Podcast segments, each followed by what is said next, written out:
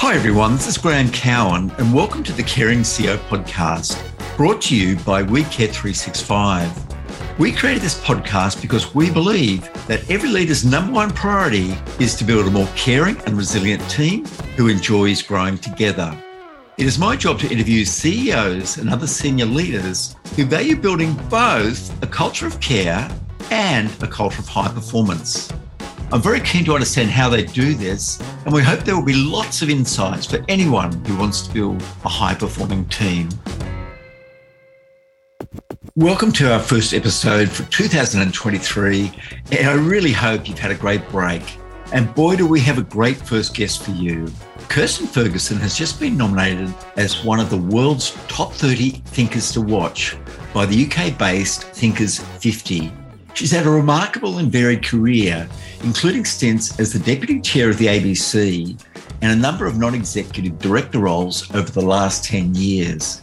Before this, she was the CEO of a safety consulting firm and director of corporate affairs for a large law firm. She started her career in the Royal Australian Air Force and in the 10 years she was there, rose to the rank of officer. As I said, a wonderful and varied career. She taps into this background of practice and theory for her just released book, Head and Heart The Art of Modern Leadership. She truly believes that we are all leaders, whether we lead our families, our business, or our country. She hopes this book will start a conversation about modern leadership, and I think it will. I've uh, just bought my copy. As you'll hear in our interview, Kirstin is a very warm, articulate, and engaging speaker, and there are many gems to take action on from this discussion. We had a wide ranging chat about why it is essential for today's leaders to combine IQ, aka the head, and EQ, the heart. Just a reminder, you can now buy her new book, Head and Heart, at any bookstore.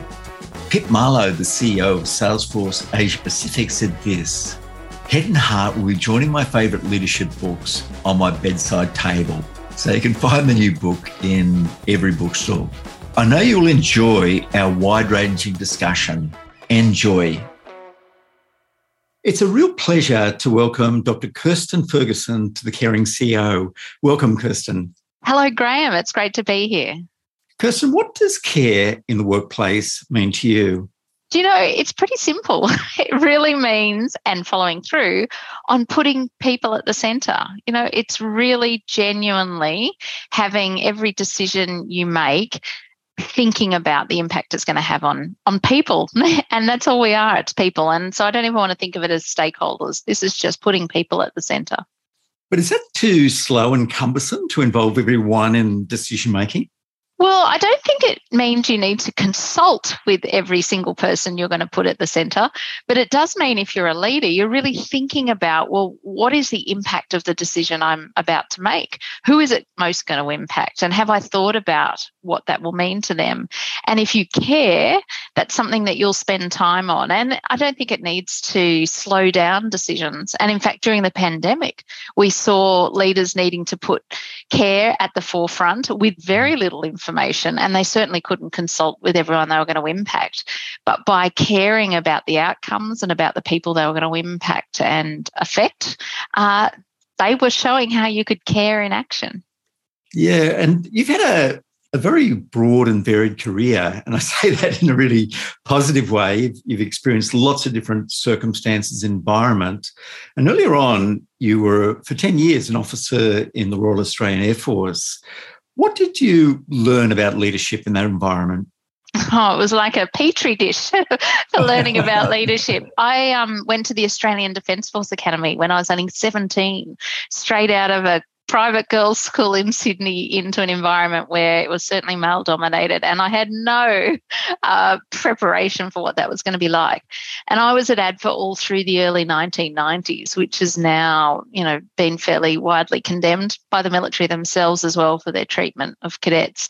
And it was a period where it was very hierarchical and it was a bit like the movie Platoon, lots of yelling and screaming. And, uh, you know, and I certainly became a third year and became one of those people yelling and screaming. And so, what I remember learning about that is that it's totally ineffective and it's completely exhausting. Uh, besides being at times, I'm sure from some of the, you know, incidents there, you know, it was an unsafe place for many. Mm. And this culture of silence and not speaking up and and being quite misguided in what you thought leading was about. Um, once I came out to serve in the Air Force, it was quite different. But I was young and 21 as a young officer, posted to RAAF Base Amberley, and I was leading sergeants and flight sergeants who had been in the Air Force longer than I'd been alive. Wow. So, you know, that's a very humbling experience. And you might be an officer, but really it's their experience and worldliness um, that you need to rely on. And so, you know, being a humble leader and understanding you're there to serve others, including those you lead, was really ingrained in me from that early time. So I think the military is often misunderstood for their uh, approach to leadership. ADFA was a, a, strange example, but for the rest of the military and certainly the modern military, it's very much an idea of serving others and, you know, uh, eating last. There's a book by Simon Sinek called Leaders Eat Last, which comes out of the US military. That kind of idea is very much uh, ingrained in you when you come through the military. So I've got a huge amount of respect for the leadership approach that we learnt uh, as officers. In your latest book, Head and Heart: The Art of Modern Leadership, you have a you start with a story about a U.S. Army captain, Will Swenson. Why was that so important to you, and why did you lead your whole book with that with that um, background? Yeah, and for anyone listening, they may or may not have heard this story, but um, there's the only reason anyone knows about this story is because there happened to be a, a head cam on a helicopter crew in Afghanistan. And this is during the Afghanistan war, and Captain Will Swenson was a US Army Marine captain. And there was a the Battle of Ganjgal, which is a very significant battle, and there's head cam footage of him and how he conducts himself. Now, normally we don't get a bird's eye view into that kind of thing, but there's a particular scene, and he wouldn't have known any of this was going on. I'm sure he had far more things he was dealing with, and you can Google on YouTube and see Captain Swenson's video. But there's a moment in it where he puts his sergeant onto a helicopter. The sergeant later goes on to tragically pass away. But you see Captain Swenson lean in and give him a kiss, just a really tender kiss on the cheek. And it is a split second. But that humanity in the middle of war is striking. It's not what you expect to see. But then, of course, you think, oh, well, you know, maybe I would do the same. But I don't think we necessarily would. And what it really got me thinking about is this idea of how every moment is a leadership moment. Every single moment all of us have is a chance to leave a positive legacy in our wake or you know to cause a mess and that moment really started me thinking about this need to have head and heart in every one of those moments and so it sort of started me on a big long journey and i read everything i could about swenson who you know, has a remarkable story in and of himself. But it's led me to write a book and do research with QUT and really understand well, what are those attributes of leading with the head and the heart? Mm. And how do we measure those? And then what's that look like for a modern leader? Yeah. And before that, you were you've been a very strong advocate for women advancing into leadership and women playing a role in society. And you started a movement uh, it was called hashtag celebrating women. And, and what was behind that? And how did it how did it grow? How did it evolve? Did it surprise you how much it took off? All of the above. so um, I hope I know this is a, a, a podcast, but I'm just going to do a mild swear word. But at the start of 2017, I was really pissed off. Um, Donald Trump had just been elected president. Women were taking to the streets around the world in, in their pink uh, pussy hats, if you remember the the knitted ones. Mm. And you know, there was just this sense of outrage among many women that it was not okay. We needed to do things differently. Me Too hadn't even come about yet.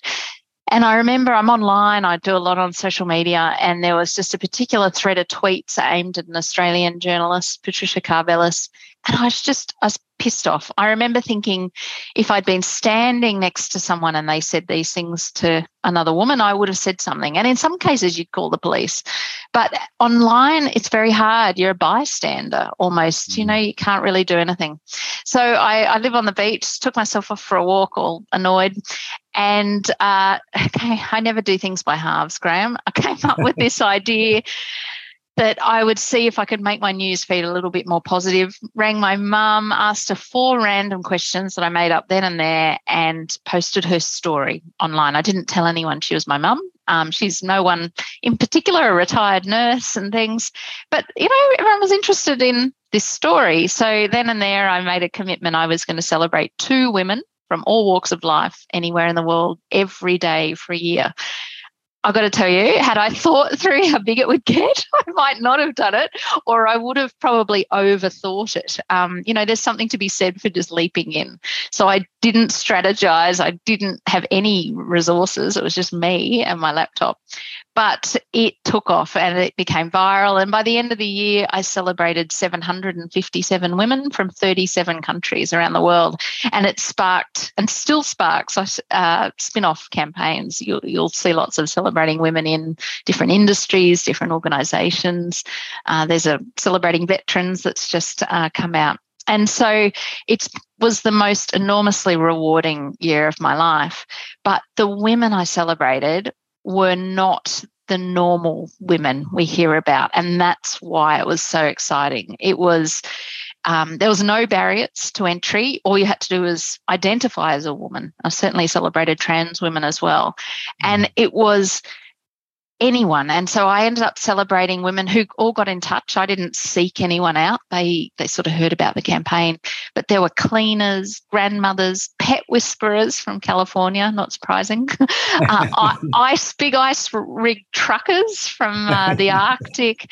There was a teacher from Kabul, a lady who runs a flat bottom, uh, you know, those uh, glass bottom boats in Vanuatu, lots of mums and grandmothers and teachers. And there were big names as well, um, but they were celebrated equally alongside women, you know, we would never otherwise have heard of. And the whole idea was every woman is a role model. Mm. And the campaign showed that day after day. And that's uh, gone on to be a real belief of you that everyone is a leader as well. And um, how can everyone lead on a day to day basis? What can they do to make a positive difference? Well, I think, you know, I'm obviously a big believer that, you know, you can lead with your head and your heart everywhere. And the best, most effective leaders integrate the kind of person they are at home with how they are at work. Because, you know, I often do a lot of work as an executive coach with um, particularly men, not always, that are technically brilliant. Um, they've reached the top of their industry. They're incredibly skilled, but at work they have a persona. It's you know success is about being very professional, um, not showing heart, not showing too much empathy. Just let's you know hit the KPIs and and move on. And that has seen them succeed. Mm. But they realise you do get to a certain point where you need a lot more than that to be mm-hmm. obviously a successful leader. And when I talk to them, in their home life, they might have a horde of kids. They might be active in their church or their local community, and they're a completely different person when they're talking about that. So I think for anyone, it's integrating all those best parts of yourselves and realizing you don't need to be one person at home and one person at work. But in fact, the more you can bring those together, they make you the modern leader we really need around us in the world today. It was a real privilege. Uh, my first interview for the Caring CEO was with Mike Schneider, the CEO of Bunnings. And he leads his life by the four H's. And so the four H's are honest, humble, helpful, and happy. And mm-hmm. that's how he measures his life. And there's no differentiation between, you know, home life or work life. And I really love that approach. Have you heard of others that use something that's you know really important to them in terms of the way they lead Yeah, I think yeah, in this book that uh, I've just got coming out now, I interview 25 different Australian leaders, and they're as diverse as Mike Henry, that's CEO of BHP, and Sally McManus, the ACTU secretary, but through to teachers, activists, um, a playwright, and all of them have. You know, I think the unique characteristic they all bring is humility because they're willing to talk about you know what doesn't work so well and think again you know think that perhaps they don't have all the answers. Um, but I, in terms of the four h's uh, what i love about that is that it's seamless and you know some of the qualities that i see of modern leaders.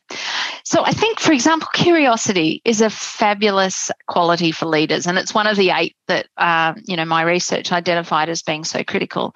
And it's something that you can demonstrate in every aspect of your life. I mean just doing a Google search when you're watching a TV show about who is that person and what movie do I remember seeing them in. You're curious, mm. but it's also emotional curiosity, and that you can demonstrate at work. You know, if someone's obviously not themselves or there's something going on, without peppering questions, clearly, because you're going to have that self awareness to know how to deal with it.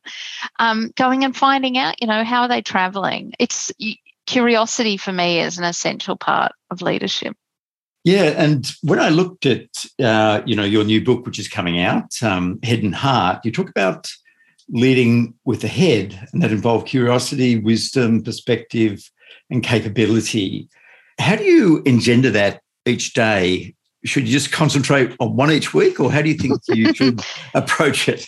Not at all. In fact, the art of modern leadership is knowing what is needed when. And so, in any given conversation or crisis or project you have to do, you're going to need elements of all eight attributes. And, you know, there's some conversations we go into where, let's use, for example, it might be just setting budgets for the year and you think well i've just got to use all my capability and and have a growth mindset you know you obviously want to continue to do well.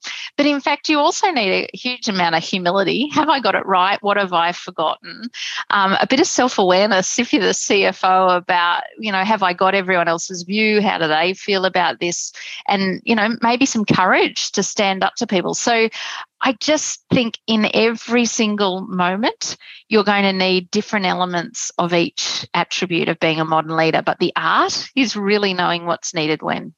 Yeah, and then it's combined with uh, leading with the heart, which is humility, mm. awareness, courage, and empathy. All um, you know, fantastic qualities for anyone to want to nurture. Yeah, well, and you need both though. So think about the people you know that are really good on those, but they're not very mm-hmm. capable. Uh, they don't make decisions very quickly. And while they've got all the good intent in the world, everything collapses. And I think that's one of the challenges and why I wrote this book to have head and heart equally balanced because there's a lot of books where you might go and read about vulnerability, for example, fabulous quality again, but you can't be a leader that's just permanently vulnerable and not also really capable um, and wise and able to read the room and do all of that. And I think that for leaders is something I think we mustn't ever forget. We can't throw out the baby for the bathwater. And so, yes, you must be self aware and humble, but you also need to really be able to do your job to be able to succeed. Which is very congruent with you know the approach of the caring ceo we talk about leaders having or leading with a culture of uh, high performance and a culture of care. So, if you think about it, that is very much head and heart. Very much. I mean, you can't. Yes, you absolutely be, have to be. Um, focused on performance, not just your own either, obviously that of the whole organization and the people within it. And I do feel uh, in other books I've read, sometimes that gets forgotten. And particularly those kinds of leaders I was talking to about before, highly technical, they've really succeeded in their industry through their ability to perform. It's not immediately obvious to them how they are vulnerable in that situation. You know, what does that look like every mm. day? And so I'm trying to make that a bit more accessible for people. You uh, expressed earlier about your disappointment, significantly disappointed in the election of Donald Trump as uh, as president. How do you explain that 46% of the country voted for him, and including that was a huge number of women. And and this was just after the story came out about, you know, grabbing the pussy and this sort of stuff. How do you how is that possible? yeah, you tell me. I mean, I think it's hard. I'm never one to make a joke. I mean, we're not American. You and I are not American. I think um, trying to make observations or reflections on a country and a culture that's not our own, and I think their history is very long and different to ours. And I, I feel for the state of where things are at at the moment. And it looks like he may run again. Mm-hmm. Um, I think, interestingly, though, closer to home, we look at our own government and, you know, the former government, there were a lot of issues they faced around their treatment of women. Mm. And, you know, voters in Australia made their choice loud and clear. And I think it shows the kinds of modern leaders that people want to see. And, you know, whether in the US they find one that fits for them, um, mm. I hope they do. I certainly mm. hope they do. But yeah, it's hard to explain that phenomenon. I think you and I would be here for days trying to explain that. and you highlight another thing which was very significant in the last election, and that was the the surge of these teals, these women who were passionate about doing something about climate change and progressing women.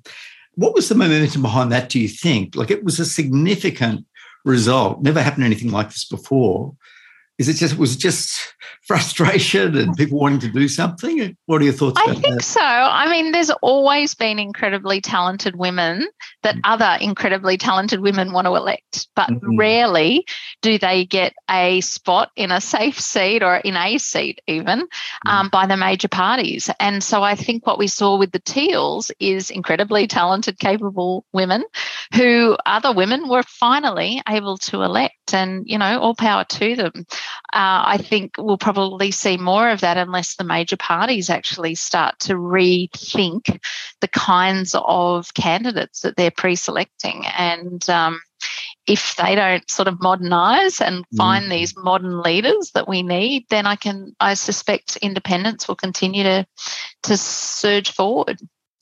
And it was also significant, wasn't it, that Simon Holmes Court, you know, was behind the scenes and helped help to support a lot of these um, initiatives and gave them momentum and funding that they may not have had if, uh, you know, if he hadn't been there.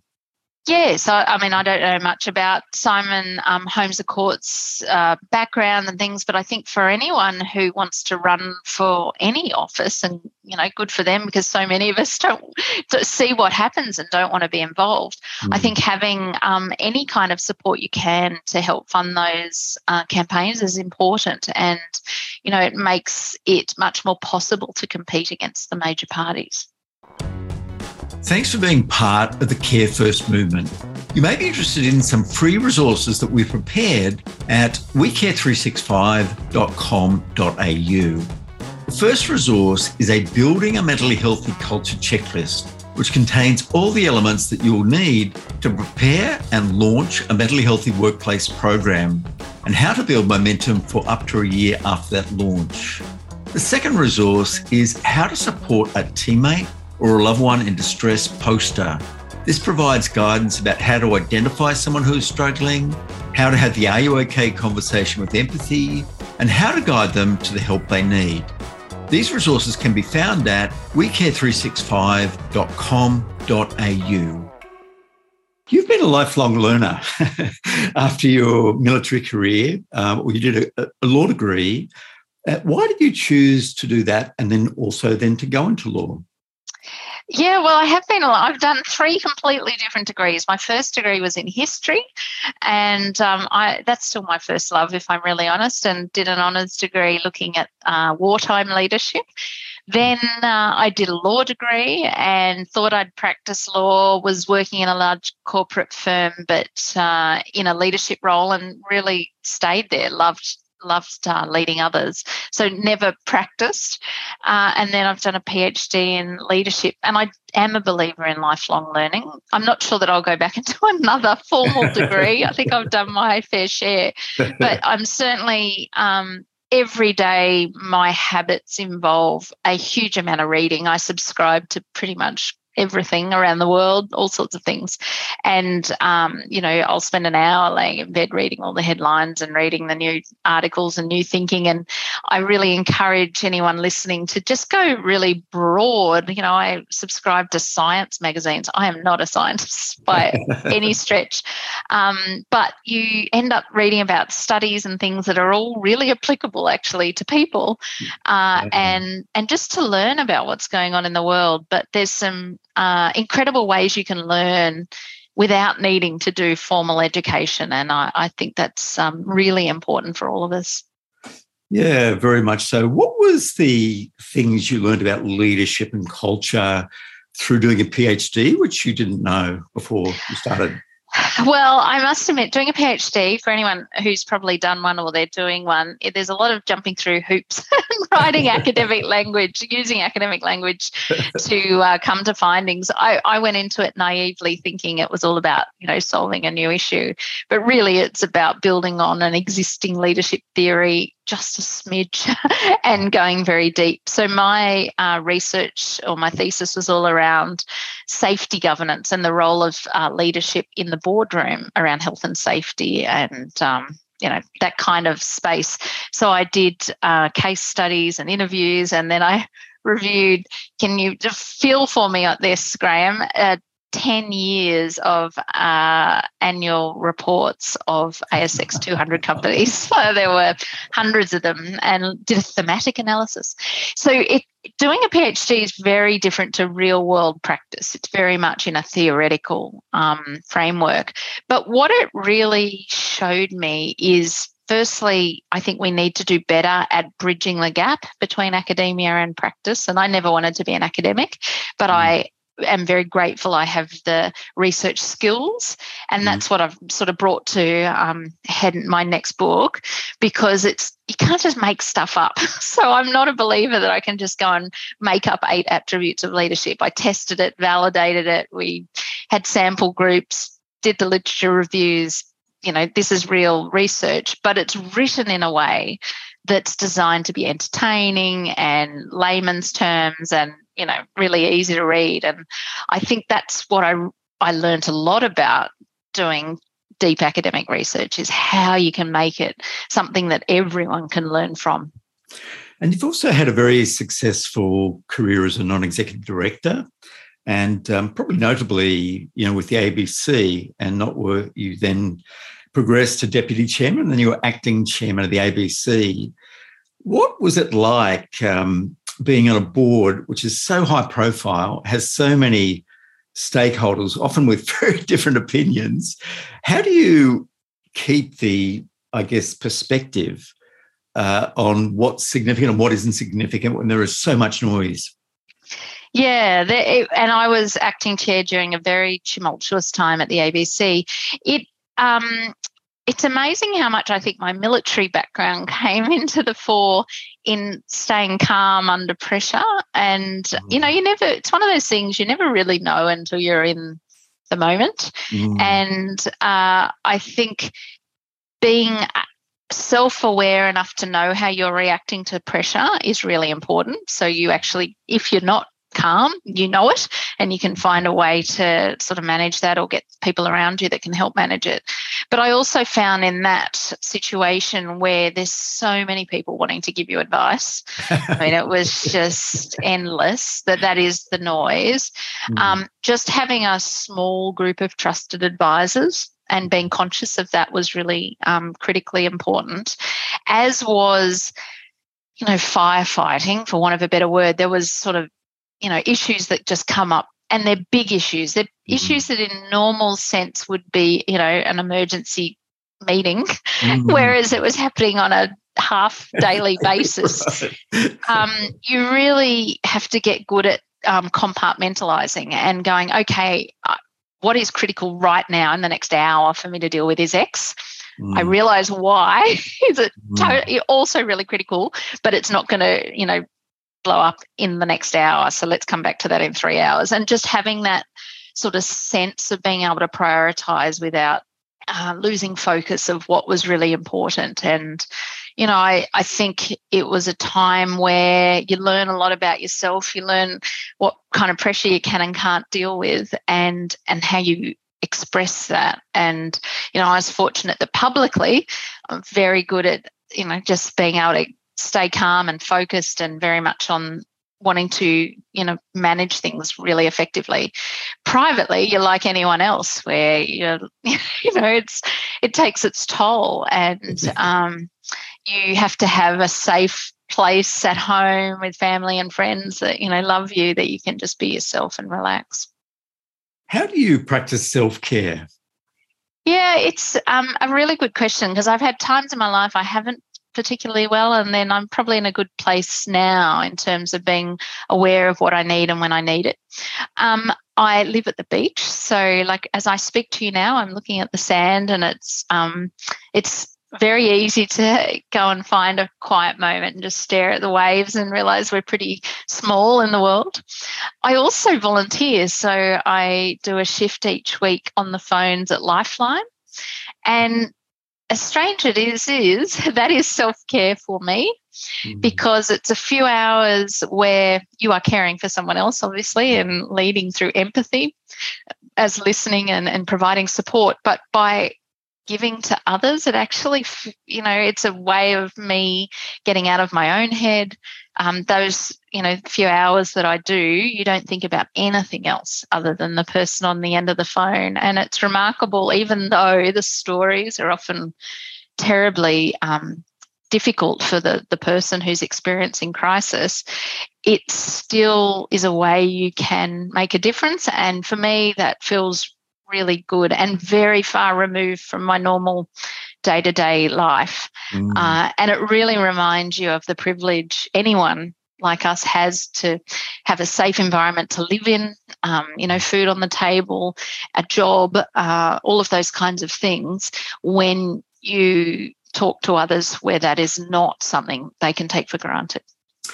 Yeah, and a friend of mine, um, Brendan Maher, used to work with Lifeline Australia, and he said there was a large percentage of people who called in who were lonely. That was really one of the really prim- primary motivations. Did you experience that as well? Absolutely. Um, I did. There's certain time shifts if you get them, and you get a lot of elderly ladies who are lonely and men. Mm. And uh, you know, it's always made me think imagine I, I, wonder what their family would think if they knew that these people were having a call lifeline to just mm. have a conversation and company.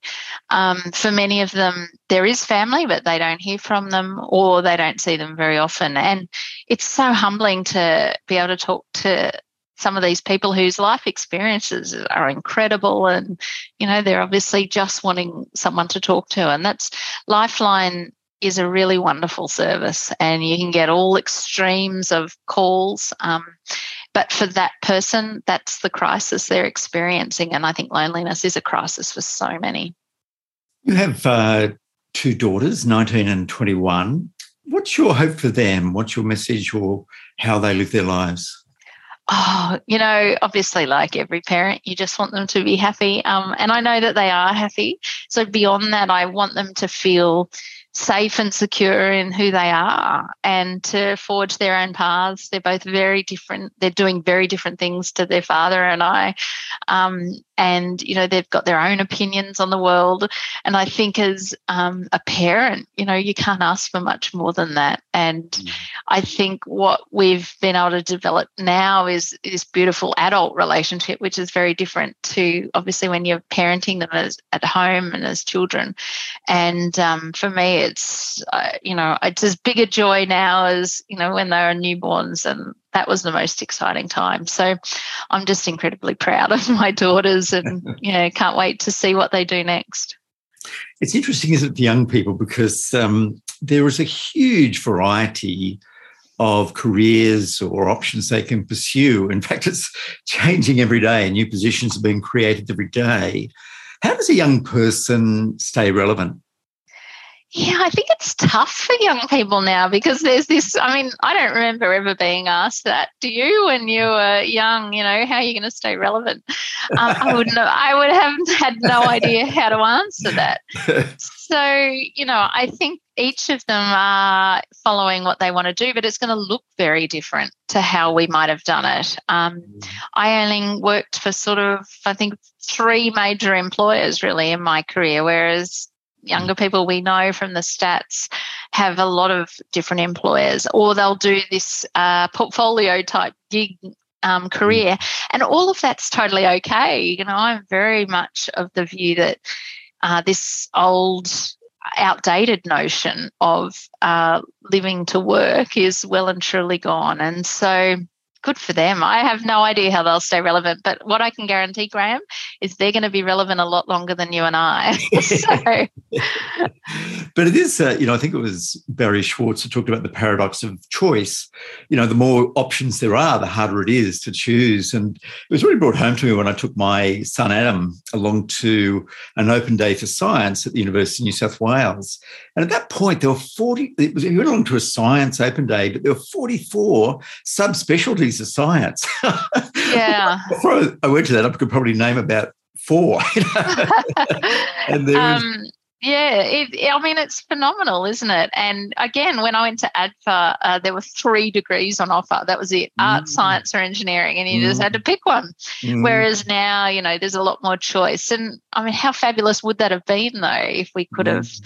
had that kind of exposure to different options? Um, my eldest daughter has just finished her master's in biomedical engineering. So she's gone down a really niche sort of mm. uh, career path, and the other's doing psychology and um, she's you know doing neuroscience subjects and and looking at all of that. So i think stem for women young girls is now something i hope we see more and more doing. Yeah definitely. And and just knowing that that potential is out there for people. And I think when there is such rapid change and there are so many options out there, I think a really, really important thing is for individuals to know what their strengths are. And uh, you may be familiar with the Gallup Strengths Finder approach, where you identify what your top five strengths are out of a possible 32. And when people use their top five strengths every day, they're shown to be 600% more likely to be engaged and 300% more likely to report high life satisfaction. And I think for young people or at any stage of your career, if you know what those top five are, and when you look at an option, you say, well, that will that allow me to use those five strengths or not? Can be quite a good um, filtering out process to working out what's right or, or not right for you.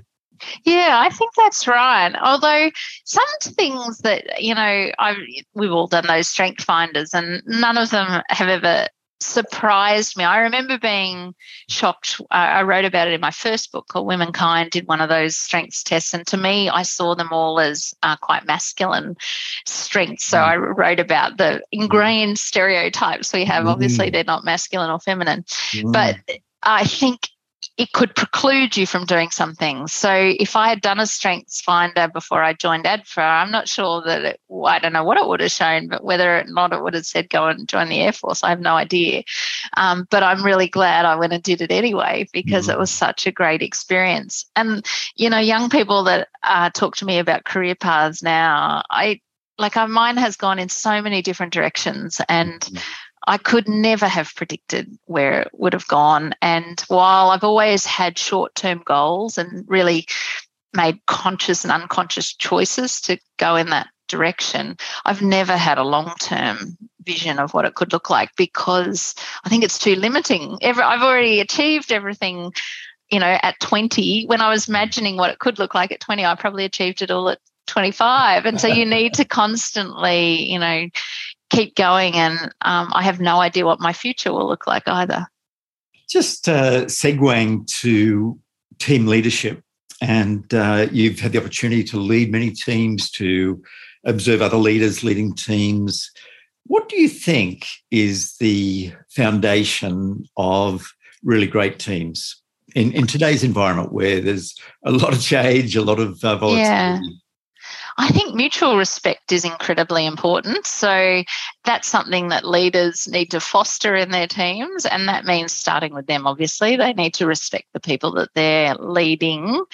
Um, but this idea of humility and creating you would everyone would have heard the term psychologically safe teams. I think having um, an environment where a leader is hum- humble enough to serve and to encourage people to speak up. And so creating an environment or a team environment where courage is you know a really valued component. If you've got someone who gives feedback thanking them for it you know making sure you act on it. I really think there's some of the key i mean there's lots lots of aspects to um, making a good team but respect and um, and courage and creating places where people can speak up is critical yeah. In my uh, keynotes and workshops, I talk about um, helping Gavin Larkin to start Are You OK? and just how much that's grown in sort of reach and impact. And then ask people to reflect on a great team they've been in. Uh, you know, it could be when they were at McDonald's or this role, previous role, when they were year nine netball team or footy footy team. What was it, and how was it different from other teams you work in? And um, I give people about ten options via Menti, you know, like a online poll situation you can organise either remotely or not. And always, well, I won't say always, in 95% of cases, the top three are top three qualities are we had each other's back, we cared for each other, and we enjoyed working together. And, uh, you know, that really does talk to psychological safety, those three things, although it's not those exact terms. How does a leader who has just joined an organization where that approach is unusual, how do they get people conditioned that it is safe to speak up, it is safe to take moderate risks, it is safe to try new things, how do you bridge that gap? Yeah, I think if you, I mean, often the reverse is the case. So the leader doesn't want to create that, but the team members all do, and that's a lot harder. But if you're the mm. leader, I do think it's much easier to be able to, you know, I've worked with uh, leaders where they'll say, "I we go into meetings and no one else says anything." You know, I ask them for their opinion, but they don't. I you know, it's not my problem. They're not speaking up. So, of course, I have to speak. Well, it is your problem, and you have caused that. And, you know, that one of the things that I would do in that situation is go and have a meeting about why no one's speaking up. What is it that you're not understanding? And this is where vulnerability comes into it and mm-hmm. saying, clearly, there's something at my end that I need to do differently. Mm-hmm. I, I genuinely want to hear it. Now, if they're un, if it's been a really unsafe culture, this is going to take a while. Mm-hmm. The second someone opens the door and says, well, when I said this three months ago, you said that was a stupid idea. Mm. Thank them for that.